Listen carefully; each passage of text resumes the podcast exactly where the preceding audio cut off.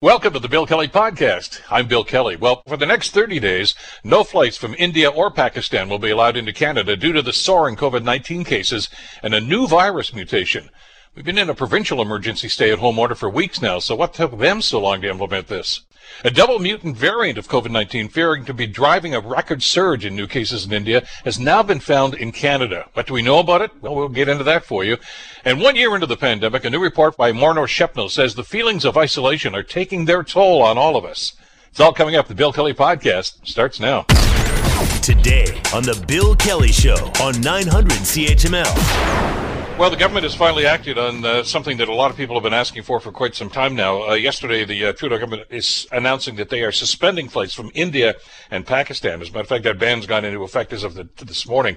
Transport Minister Omar Alghabra said that uh, because there are too many people arriving in Canada from those two countries with COVID-19, and he says more countries could be added to that list. Our government's top priority is protecting Canadians' health and safety, and our response to the COVID 19 pandemic is guided by the latest science and research. There are currently no flights from Brazil, but we will not hesitate to ban travel from other countries if the science bears that out.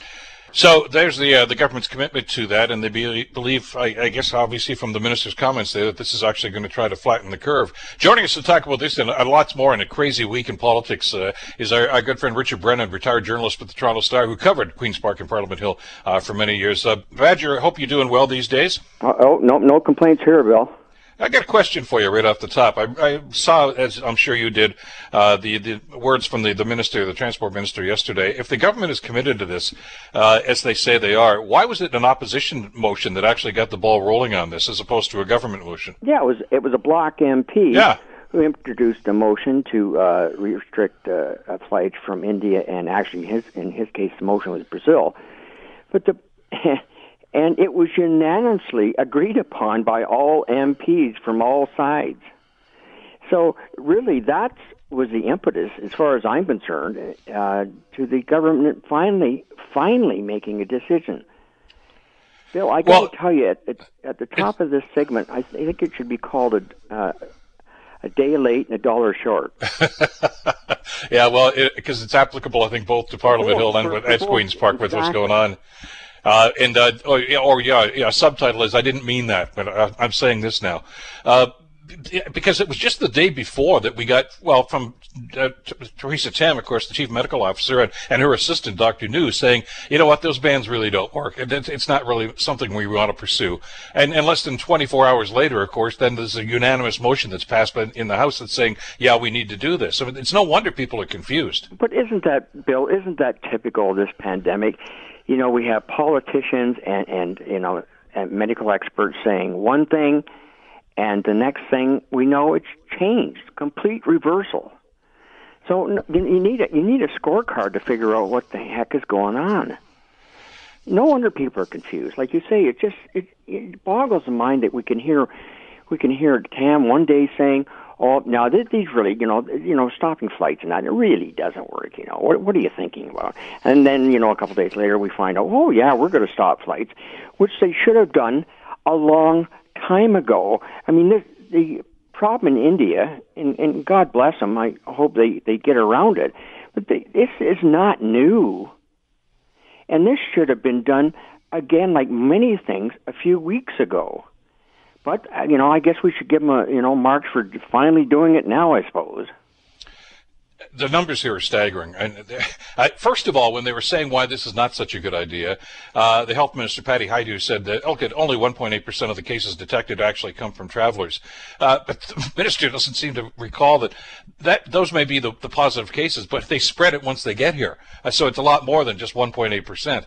Uh, and then she, uh, when they just tried to justify it yesterday to say this is why we're doing it, in the in, as you say with the the reverse and the about face on this, we find out that even though though only 20% of the people arriving in this country come from India and Pakistan, they account for 50% of the positive cases, which begs the question, as you just did, what took them so long? Well, that's it. I mean, you're right. The numbers, their numbers are low in terms of the actual people coming down with their or showing signs of it. But it's the spread. That's the problem it's not the individual it's what they bring it's what they bring with them the people they meet and how it, it's just like a, a dominoes and finally they they've come to the conclusion, oh, geez, we better do something. Well, you know, I, I'm no epidemiologist, as I've told you in the show before, and and I don't have a crystal ball, but geez, you should be able to figure this out. Well, let's use past uh, comparison of past policy, I guess, as, as a kind of a bellwether for this. around Christmas time, just a few months ago, uh, when word of these variants first started, and, and we heard about them from South Africa uh, and also from the UK, as soon as those UK cases were reported, we banned flights from the UK until we could find out what's going on. I mean, that was decisive action. Uh, what, you know, so why not apply that same set of standards to what was going on over the last five months now? Bill, it's like we try to reinvent the wheel every day. It's like we're not learning from what's happened in the past or history, or not even history, what's happened, like you say, at Christmas time. We, we took decisive, you know, the federal government took decisive action, but then things started to slide. And we're not really making, you know, we're not going to make a decision yet. We'll see how it goes. Well, you know how it goes. You've seen how it goes. So why would you possibly hold back on making a decision like they finally had to, and that was to stop the flights?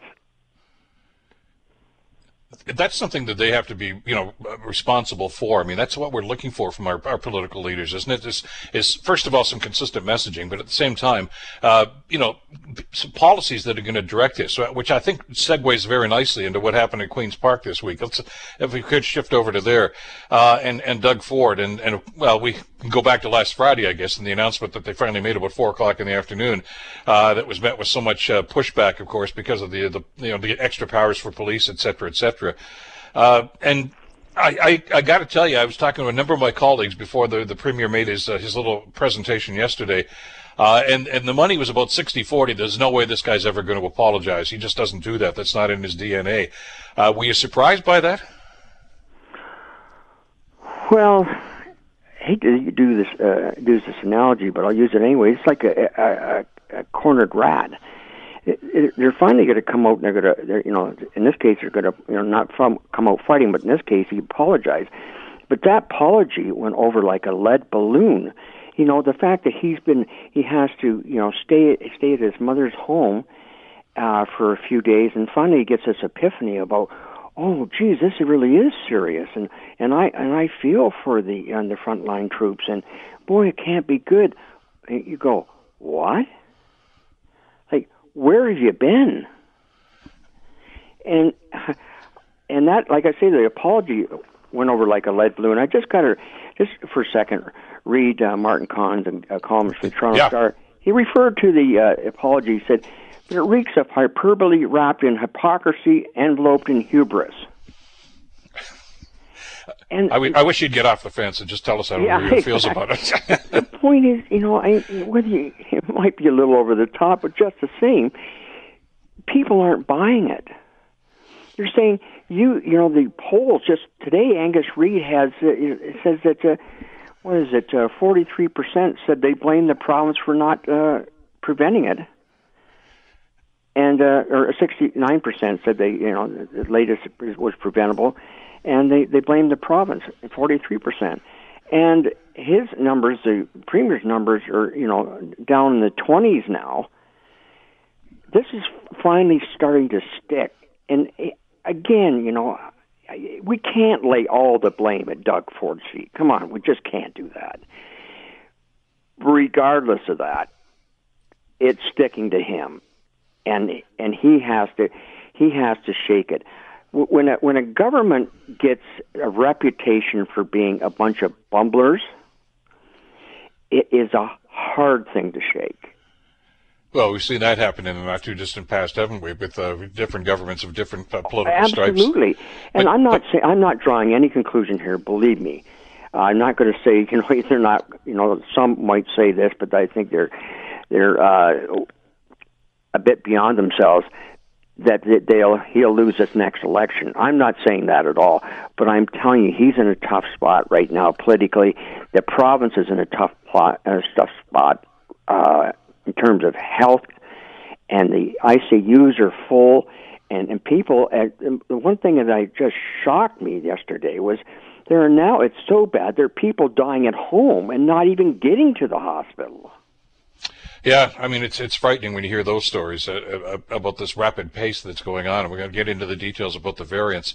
Uh, another thing I wanted to ask you about too, because some of the, the feedback I heard after the, the, the Doug Ford thing from yesterday uh, was they said that the media was too hard on him. Uh, but you know, here with this, he was penitent. He was sorry that he did what he did, and uh, and and he got into the Q and A, and and some of your ex colleagues, some guys that you've worked with for a long time, uh, really kind of legged into him with I thought some pretty hard hitting questions. But uh, that's their job, first of all, and second of all, I think what happened and what the the questions that were asked and the manner in which they were asked, I think it is is a an indicator of the frustration that they're feeling and everybody in the province is feeling right now because of, of the, the mixed messaging and, and the don't do this, then I'll do this, or change my mind doing this.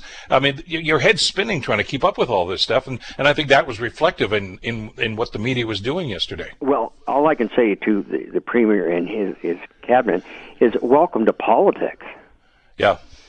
I mean, you, would you think it was going to be, uh, you know, it's going to be all sunshine and roses for the, you know, for four years, and then you'd just automatically be elected the next, you know, next time around?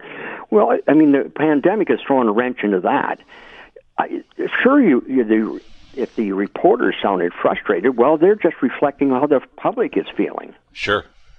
And to think, well, the the media is picking on. You know, Bill, how many times I've heard that in my career Probably five times before breakfast every morning. Yeah. Oh boy, the you know, public's picking or the media's picking on me, and woe is me. Well, you know what? Buck up and get on with it. That's what I say.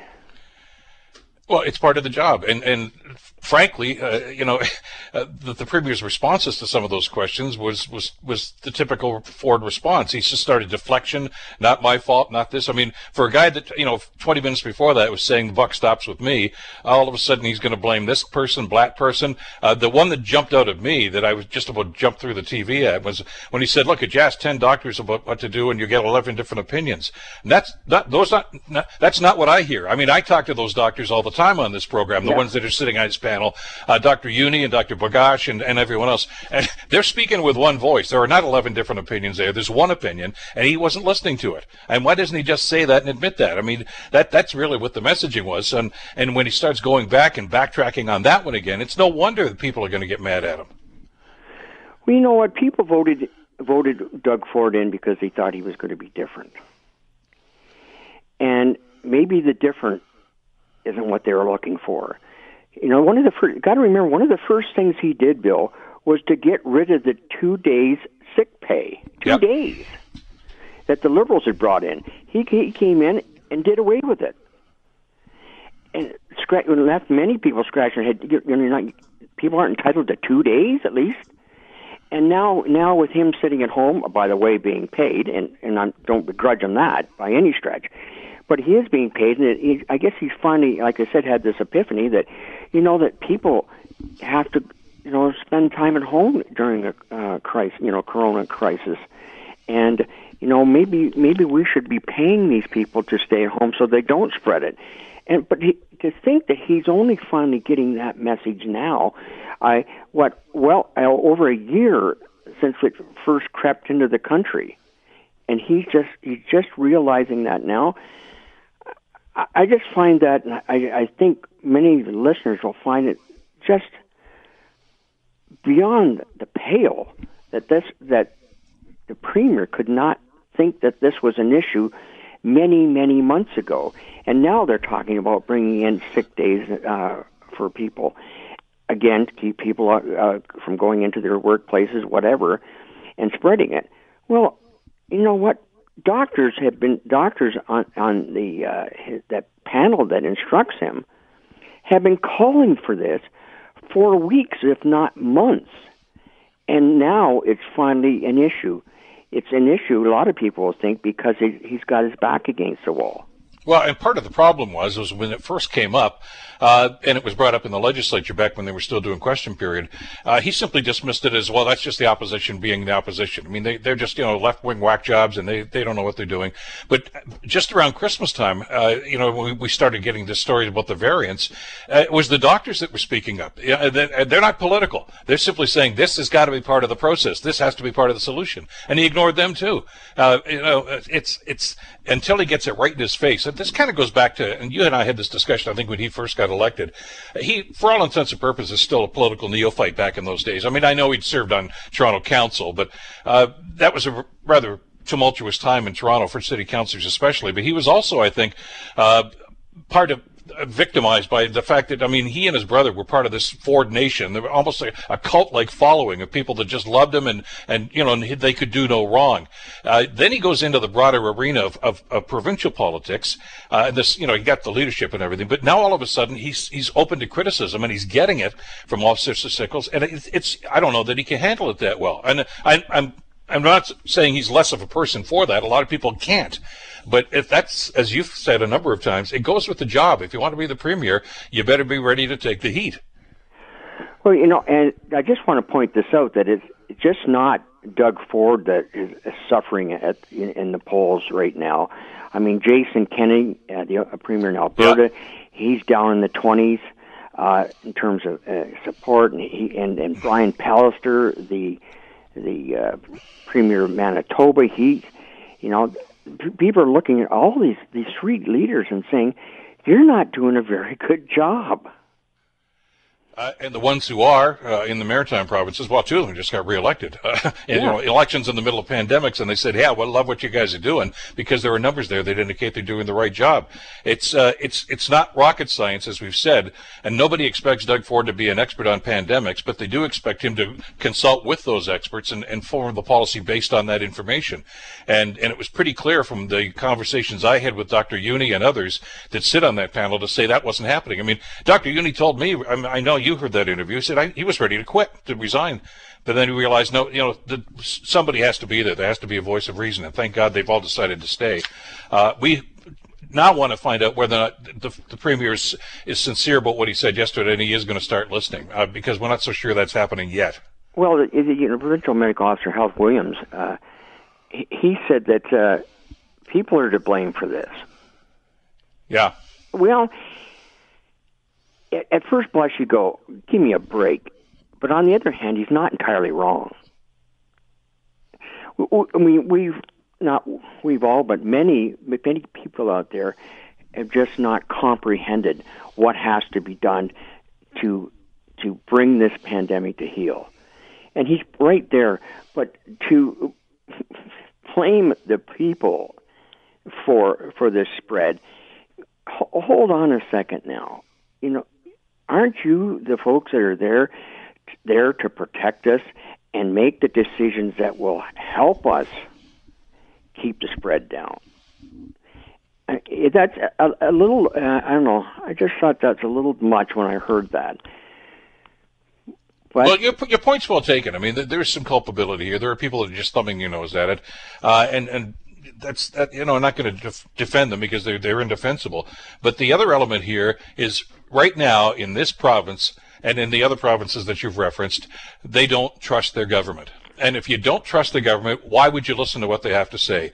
Uh, you know, you look at, at, at, at, you know, Premier Rankin, for instance. They trust him. They like the guy. Again, they're following what he tells them to do, and it's working. You've got to develop that trust. And right now, this government, not just Doug Ford, but this entire government, has lost the trust of the people.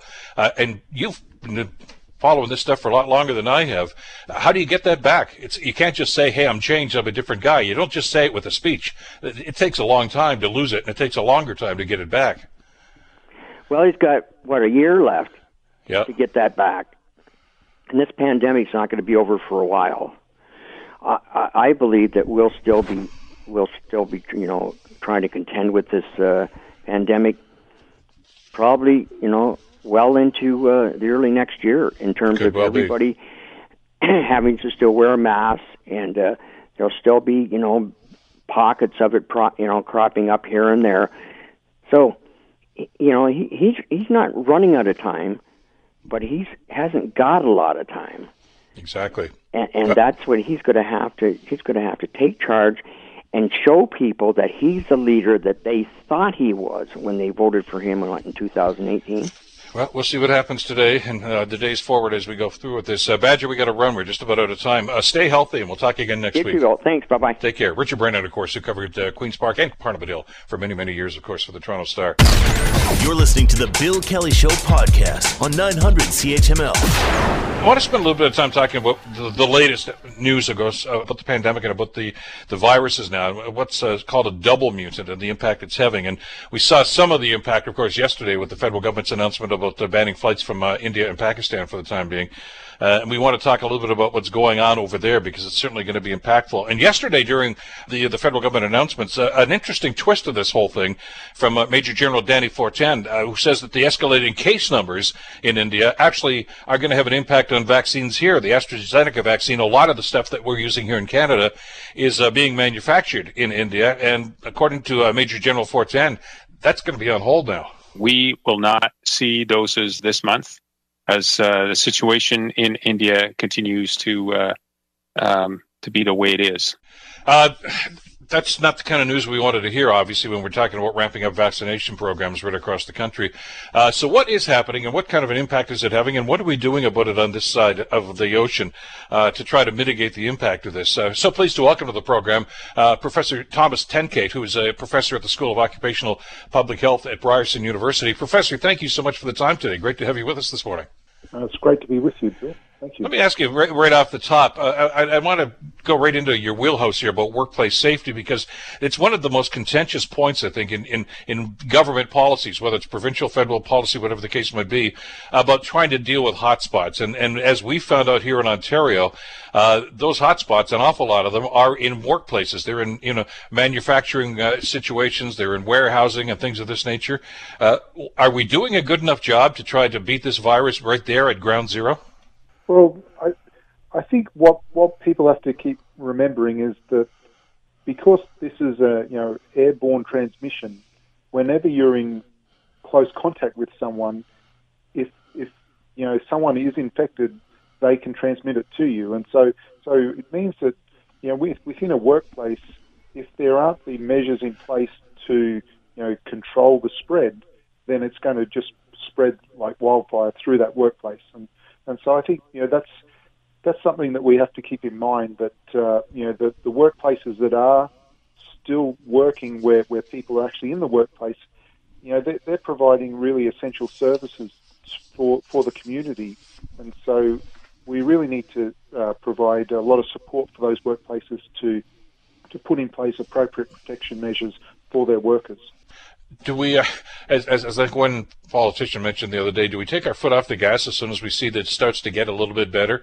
Uh, because it just seems to jump back at us, tw- you know, twice as hard, and we've seen that happen so many times over the last year, where we relax uh, some of the restrictions and maybe relax some of the protocols, uh, and basically give the virus a chance to get up off the floor. Yeah, yeah, definitely. I, you know, what we're seeing now is uh, is a direct result of just easing restrictions. You know, you know you know, a month, six weeks ago, uh, a bit too early. You know, we, we were in a you know a downward downward uh, trend, and we were we were doing really well with that. But uh, you know, once the numbers were around a thousand per day, then they sort of pulled the brakes off in regard to restrictions, and uh, we've just from then we've just seen them it going back up again. And so, so yeah, really, you know, because of the way the the, the virus spreads and and and uh, the multiplication factor. You know, it, once you've got it, once you've got it on the downward trend, you just got to keep the keep the brakes on and make sure that uh, you, you know you keep it under control. But but each time we've we've done a good job with that. We've sort of eased off a bit too early, and, and we're in the situation we're in now. Is, is that what happened to India? I, I, don't had a chance to do an analysis there because I, I can remember not that many months ago, really, Professor, uh, we were actually pointing to India, say, hey, there's, there's one of the countries that got it right. Their numbers had gone down considerably, and they, they seem to have everything under control. And now all of a sudden, as you say, it's like wildfire. Yeah, I, I think uh, you know India and and you know, Pakistan and other countries, you know, it is a lot more difficult to control the uh, spread of the virus, uh, particularly because of the the, the living conditions and, and just the uh, social conditions there. Uh, so, and, and the other aspect is, you know, how accurate is the real the data from those countries? You know, it, you know, if we think it's hard here, you know, it's it's you know extremely hard there to try and control it. So, so you know, they were doing a good job, but uh, you know, with the uh, this this what they're calling this double mutant uh, um, uh, virus of of uh, concern or or the virus of interest they're calling it uh, variant of interest. It, it's really taken off now, and, and because it's much more transmissible, it's uh, it's much much harder to control. So so yeah, and that's what you know with with the uh, the the pandemic continuing for so long. This is what we really expected: is that you know at this point in time, the all the, all of these variants would be starting to take hold because the the vir- the original virus has been mutating and mutating and mutating, you know, around the world, and it's it's it's basically it's that process is enabling it to get a much stronger foothold, and so so you know really the problem is that you know early on we didn't really crack down as as much as we should, and now it's it's sort of getting it's it's becoming much harder to control across the world. Is is this the natural path that that, that these viruses take, though? The uh, well, we know that they, they mutate, but uh, does it always happen where there's there's a mutation, and as we say now, a double mutant, uh, which is a mutation on the mutation, I suppose. Uh, but it seems every time that happens, Professor, it comes back stronger and more dangerous than before. Um, yeah, definitely. That you know that's what the uh, virus is doing. Basically, you know, its its role in life is to try and uh, su- sustain itself, and the way it sustains itself is is is mutating to become uh, more resistant to the measures that we put in place against it. And so, so it's really that uh, that tug of war between us and the virus. You know, the virus, its way of of of uh, getting, you know, sort of maintaining itself is by continuing to mutate. So, so uh, it uh, it be, is able to, you know, keep spreading more effectively. Whereas our role is to try and uh, stop the spread. And so, so, so yeah, it, that, that's what we're really dealing with now. And, and you know, even though there's you know, a, you know, a, handful of these uh, variants of concerns that we're talking about, there's there's literally thousands of of uh, variants out there, uh, and uh, you know, with with uh, multiple multiple mut- mutations since the original original virus. So, so I think that's that you know that's something that people have to remember is that that it is a real fight between us and the virus, and and in a lot of ways, without uh, stringent prevention measures and without the uh, vaccine uh, distribution and and uh, people getting vaccinated, we will you know we're we're actually losing that battle because the virus is is really well trained in you know mutating and and, and uh, adapting one of the areas, I guess, when we look at some of the hotspots, and uh, obviously we're dealing with India and Pakistan here because of the, the government announced it yesterday, but Brazil's in, included in that number as well, uh, where we've seen this revival. Population density, I would think, probably ha- plays a factor in this, doesn't it? Uh, yeah, definitely. You know, it's a combination of uh, you know social conditions, uh, population density, the, the measures that the, the, that the local uh, authorities have put in place to try and control the spread. Uh, you know, all of those factors come, you know, come together to decide, uh, you know, how effectively the virus is able to transmit throughout that community. And uh, you know, once you add in uh, the ability for for the virus to, you know, travel with people when they travel, uh, that that's when we come into this aspect of uh, travel restrictions, uh, and that's what, what I think the you know the federal government is saying. We need to put some brakes on on the on the in, influx of the virus from specific countries because of the way it's uh, uh, being handled in those countries. Just what we've seen happen over the last 14 months, I guess, uh, does that indicate to us, Professor, that lockdowns do work, that they can be effective, whether it's banning flights or simply, as you say, cutting out anything except you know the, the most essential of services that need to be delivered, uh, which sounds to me very much like what happened in New Zealand and Australia. And I understand New Zealand's a much smaller country, but nonetheless, they, they did a masterful job of, of to, con, I guess, controlling the virus because they never even had a second or third wave, uh, haven't yet anyway, uh, because of those measures. Is is that the game plan? Is that what we need to follow here? Yeah, yeah, definitely. The the you know what we've really got to be doing is trying to control the, the spread within uh, what we call congregate uh, settings. So so that's wherever people can congregate, and uh, you know it means that that uh, any setting where lots of people are, that's what we've got to really control. And so so all the sort of lockdown measures. Uh, travel restrictions, all of those, all of those measures are really trying to uh, keep people within their, in essence, their own bubble, and mm-hmm. that bubble is their own household. And and so when you go out of your household, you know, try we're trying to minimise contact that you might have with other people. And so once you can do that, then you know the virus is not able to transmit uh, and spread as, as effectively. And if you can do that for an extended period of time, then you really uh, stop the spread of the virus because it's not able to keep spreading and and uh, mutating and uh, and and infecting more people who then infect more people. So so it's really about keeping people in essence in their own bubble that they don't then uh, uh, have contact with as uh, other people or as many other people and and so that's what we're really trying to do with all of these measures. Well, especially with these variants, and, and I'm, I'm, glad you had some time to talk to us about this because there's an awful lot of questions, and I think I, I, I, think a lot of us are getting worried again when we start hearing about, for instance, in this case, the double mutant that we're just talking about here, because once again they're raising the, the specter of well, maybe this is going to be stronger than the vaccine.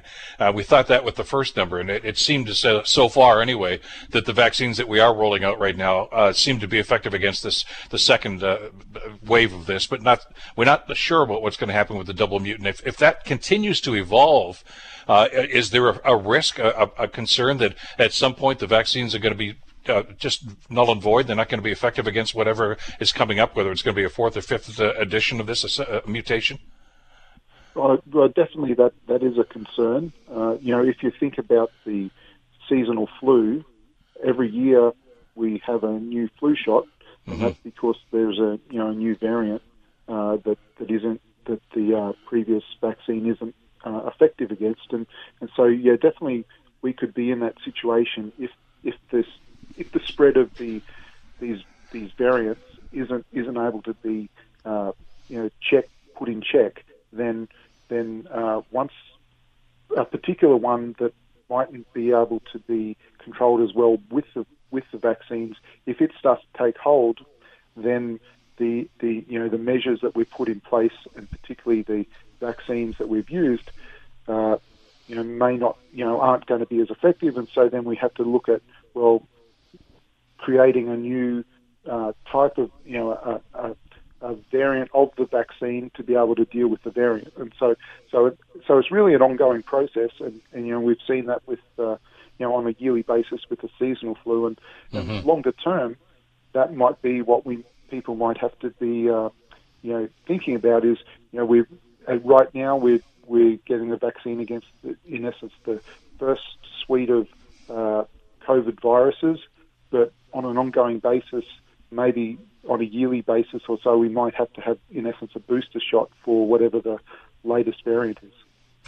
Well, and I know I'm glad you used the analogy of the flu because I mean I remember covering the story here just a couple of weeks ago where uh, the, the, the flu that they thought was going to impact us this past winter was essentially was a non-entity. There was hardly anything there, but I, I, I would imagine that's because we're we're social distancing and we're washing our hands. In other words, we're not giving that virus a, an opportunity. I mean, I had my shot and I kept waiting. Well, I guess I'm going to get a mild version. We didn't get anything. A lot of us didn't get anything this year, uh, which I guess probably underscores the fact that even if we are vaccinated against uh, the COVID virus that we're talking about, Professor, uh, if we don't follow the other protocols, the, the hand washing and social distancing and, and, well, the masking, I guess, has to be part of that now, too, uh, you're only going to give this virus an opportunity to get back on its feet again. Uh, yeah, definitely. You know, the vac- vaccination is really one, you know, sort of plank in the series of levels and of measures, and it's really that combination of measures that, that gives us an ability to control the virus. So, and, and the spread of the virus. So, so definitely, I, you know, I'd encourage everyone to, even if they are vaccinated, you know, with either the first dose or or with the double with the two doses, to, to still maintain you know, hand washing, social distancing, mask wearing, and particularly with the these new uh, variants, I'd encourage people to uh, double mask. So that's you know using using multiple layers of masks or two, say two masks, uh, because you know we, we're really in a situation where with the transmissibility that, that we're seeing, the, the what they're calling the reproductive rate, uh, it, it's really a situation where we, if we don't get a control of this, you know, the numbers will just keep going up. So, so it, it's really important to maintain those existing measures.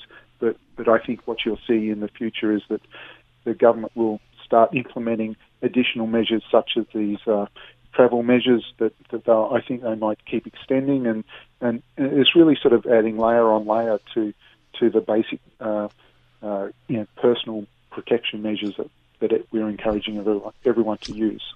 Yeah, it seems as if uh, this is not the end of it. This is maybe just uh, the beginning of a whole series of things that are going on. Professor, thank you so much for the time today. Very insightful, and I really appreciate you taking some time for us. Stay well. Uh, yeah, thank you very much, Bill. I really appreciate it. Have a great day. Take, take care. Professor Thomas Tenkate, of course, from uh, Ryerson University. Uh, good advice to heed there. You're listening to the Bill Kelly Show podcast on 900 CHML. How are you hanging in there? I mean, it's been a rough, rough ride for us now because of the pandemic and news again about no, another variant. And anybody that thought, well, the lockdown will be over soon and maybe I can get back into the workplace and go back to my office or plant or restaurant or whatever. Uh, it may not be happening anytime soon now, based on some of the information we're getting these days, and that has a pa- an impact on it. I mean, it's draining, isn't it, psychologically? Uh, and of course, when you start having some concerns about that sort of thing, all of a sudden it can manifest itself, oftentimes, in physical problems too. And we want to talk about that on a consistent basis because we want to have that conversation and that dialogue. I think that's essential now. And to that end, uh, we're so pleased to welcome to the program Paula Allen. Now, Paula is a global leader and Senior Vice President of Research and Total Wellbeing at the Morneau Shepell Institute. Uh, Paul, it's such a pleasure to have you on the program. Thanks so much for this. Oh, a pleasure to be here. Well, uh, I, I, want our, our, listeners to understand because you've been doing this for a long time and you have a great expertise in this. I know that you you worked very hard after the uh, H1N1 uh, virus was was sweeping around, and there was a concern about the impact that was having on corporations, businesses, and people. Uh, I, we're, we're into the same ball game now, although this seems to be an awful lot worse and certainly a lot longer than than anticipated. Uh, and and I'm looking at uh, the, the, the mental health index report that that, that the company has put out here. Uh, and once again, uh, it's it's not a very encouraging picture at this stage. What what's happening to us psychologically as we go through this pandemic? Yeah, and and you know, you mentioned uh, compared to the H1N1, this is this is in a completely different ballpark. The extent of impact on the population, you know, the fact that basically everyone is is is impacted and it's lasting for a, a long time has really put this into something actually unprecedented. And what we saw is a massive decline in mental health with all the change and uncertainty and risk that was introduced in our lives. But this hasn't improved, and neither has our mental health. So we're still in a very, very, very vulnerable place. What's interesting about this, and I want to compare this with some of the other stats we've seen uh, that, that, the, that the research has done on this. Canadians seem to be worse off than a lot of other countries right now when it comes to the impact it's having on our mental health. Uh, any explanation as to why that might be? Well, we have different starting points. Like uh, we we do this uh, report in Canada, U.S., Australia, and the UK, mm-hmm. and we actually saw uh, in Australia a more significant initial impact, given that they were so close to the epicenter of of, uh, of the COVID nineteen virus. Um, and then they've improved over time as their economy and their their return to stability has improved, but they're still in a pretty high area of risk as well and not that far from from Canada. So you know we a- we actually have seen different patterns in different countries, uh, but what's globally true is that the impact on mental health is still quite significant, and we are much more compromised than we were in 2019. Is it because of the length of this? I mean, the, the, severity of it. I think, you know, to go back to the way we were 14 months ago, I guess when I guess we started locking down, and many of us started working from home if we were able to. Uh, yeah. Uh, there was a, a, feeling, I think, along, and I certainly was was one of them, Paula, that thought uh, three, four weeks maximum. I'm sure it'll be over, and we'll be back to work, and you know, we'll have everything under control again. And and, and uh, clearly that wasn't the case, and and we still don't know uh, what the end date is. And I guess that's really probably weighing on our minds as well. Oh, without question. I mean, what, what the pandemic has introduced into our lives is that a lot of change in multiple areas, and human mind doesn't like change, even the change that is positive. We kind of, you know, have increased stress hormones, taken away a bit of our sense of control, which is so important to us psychologically. Like we need stability, predictability, and a sense of con- control, and that's eroded you know, our our release mechanisms, our recovery mechanisms have been disrupted, and many of us hadn't built them back. Connections with others have also been disrupted, and that's very protective in terms of mental health. But at this point in time, you hit right on it. One of the biggest factors and that's causing a great deal of concern amongst professionals is the length of time that this has been going on. Because when we're feeling under duress, when we're feeling this strain, when we're changing our behaviors, often in a maladaptive way, the longer it goes on, the more difficult it is to spring back. You hit something that, that I've been talking around, and I think you just nailed it here control. Uh, and, and, I don't mean necessarily to be a control freak or, or you know that way, but I mean I, I, think a lot of us are like that, and maybe that's the biggest frustration uh, because it all I guess manifests itself in various ways with all of us. I mean, it, for instance, I'm, I'm in a car. I want to be the driver. I don't want to be the passenger because I'm in control mm-hmm. if I'm driving. Uh, and I, I, know that's a silly little thing, but I mean we have no control over this, and maybe that's what the, you know, is driving us crazy more than anything else. Is we don't know, we can't control it, we can't make it better all by ourselves. We can all do our little part, and we're doing that. But you know, here we are still at home, for instance, or still not back to work, or whatever the case might be. So we don't have that control, and and that's got to be awfully frustrating. Yeah, more than frustrating. I mean, you know, there, there, in life, there's obviously things that we learn that we can't control, but we actually psychologically need a sense of control in order to be healthy. We need a sense of predictability, predetermination. Um, when you when you think about the three things that make the biggest difference, it's control, connection, and meaning. And we have lost a lot of the sense of control in terms mm-hmm. of just even the small things in our lives. And these, this is more than you know just you know what we would have expected. We have really had a weakening of our connections with other other other people, which is a huge risk. And many of us are starting to question the meaning of what we're doing in life and in our yeah. jobs. And actually, so many people are even thinking about leaving their careers as a result of that what's fascinating about this, and I, I, wanted to bring this up because I, am sure a lot of people probably are going to be surprised by this. When I'm looking at the latest uh, index report that you guys have done here, uh, and you talk about the impact it has on management, and and I guess a lot of folks, unless you're in management, don't even think about that.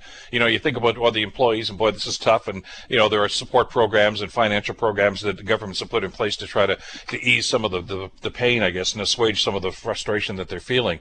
But managers uh, that you talk to are feeling a lot more stress than maybe the average employee is now. Uh, I, I, what's what's the rationale for that? Yeah, I mean, and and, and it's, a, it's an important thing to pay attention to because mm-hmm. we're depending on managers more than ever, and that's actually part of the issue. So, you know, managers are experiencing the same sort of disruption that we just talked about that everybody else is. You know, they're not immune to that. They're people too. Uh, but on top of that, think about the added responsibilities we put on managers. We've shifted from, you know, in-office situations to at-home situations to practical, you know, responsibility, making sure that people are are are, are okay. There's uh, additional concern and control over basically how the business is going to go because everybody has had to shift a little bit. Nobody's been untouched by this, even if your business is is is doing well.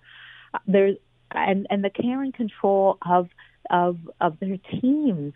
We found that that um, four in five managers have had to deal with a mental health issue of an employee during this period of time, and many haven't been trained by their mm-hmm. employers about how to do that appropriately. So all these levels of stress are on managers and you actually just uh, maybe even accidentally you you mentioned and we don't even care about managers generally it's not often a group that we actually focus on in terms of of, of their own mental health and need for support and that's a mistake I, as you talk about that, and I, as I was reading the numbers earlier this morning, I think that's exactly what had struck me.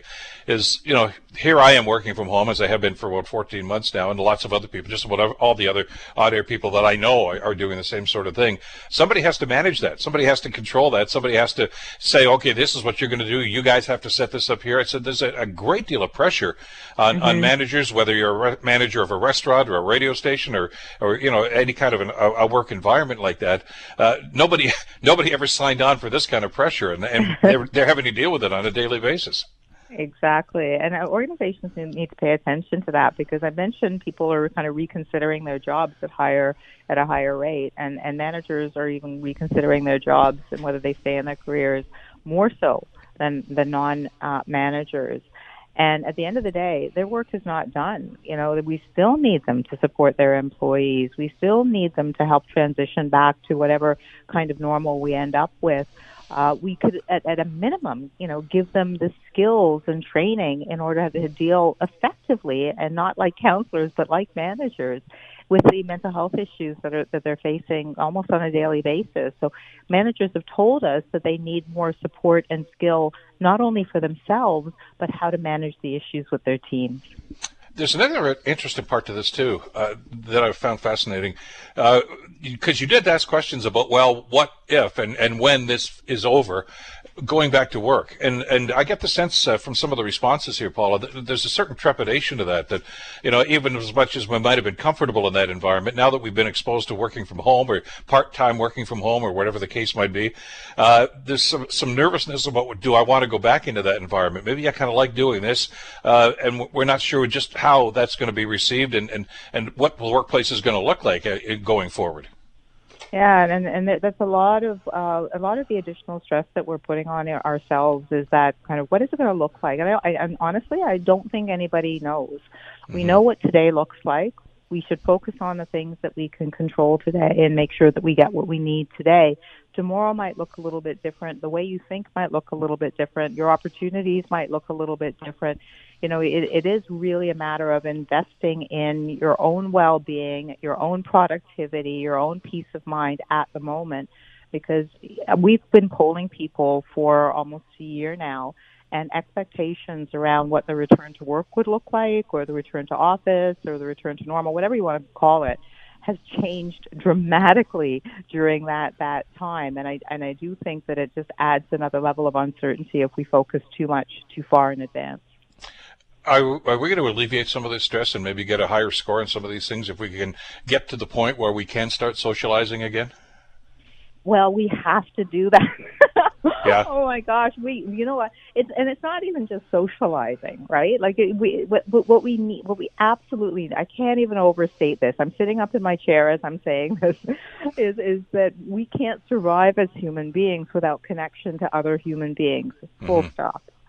And, you know, we've been used to having that connection in a certain way, but it, it, it isn't about whether you go to a, a, a nightclub or a museum or a restaurant. It's around making sure that you have that person in your life, that you're able to communicate, that you feel safe, that you have that sense of belonging. The way we've been experiencing that has been disrupted, but we can't wait for it to return because it, that, that's a huge risk. We have to find other ways, digital ways, you know, you know, whatever way that we can, outdoors, whatever way that we can to maintain those relationships, that connection, that sense of belonging.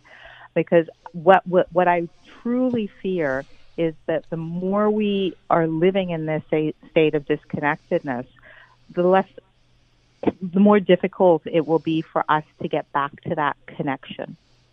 Um, and I say that because we've been trending towards a society with way too much isolation even before the pandemic. So mm-hmm. we were already down. A, we were already down a path. Yeah, uh, way too much time on on screens and not enough time talking back and forth with people. I mean, that was uh, that was a, a, a, pandemic in and of itself before this even started, and it's even worse. Uh, and I guess the, the, what a lot of us are probably doing at this stage, Paul, is questioning ourselves: Can I do that again?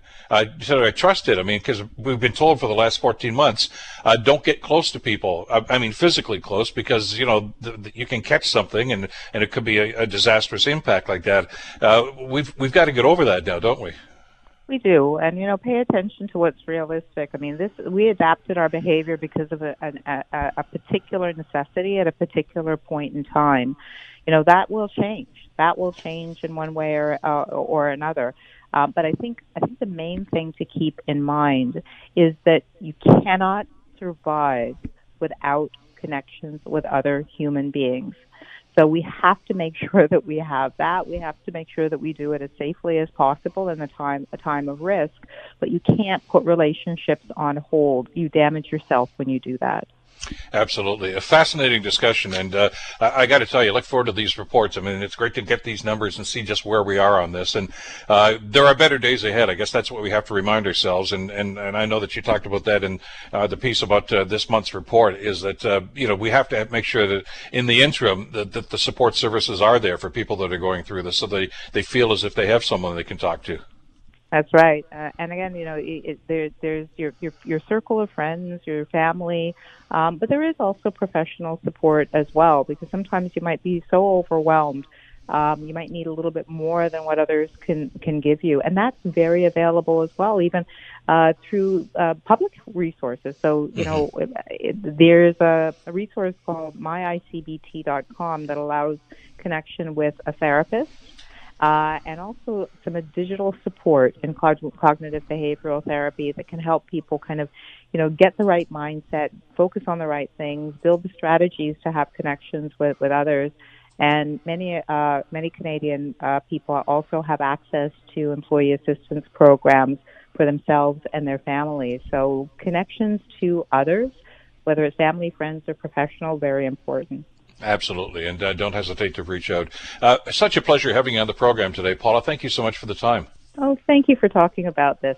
Right, take, take, care. care. Paula Allen, of course, uh, Senior Vice President at uh, Morneau Shepell. The Bill Kelly Show, weekdays from 9 to noon on 900 CHML. The Bill Kelly Podcast is available on Apple Podcast, Google Podcast, or wherever you get your podcasts from. You can also listen to The Bill Kelly Show weekdays from 9 till noon on 900 CHML. I'm Bill Kelly. Thanks again for listening. And don't forget to subscribe to the podcast. It's free, so you never miss an episode. And make sure that you rate and review.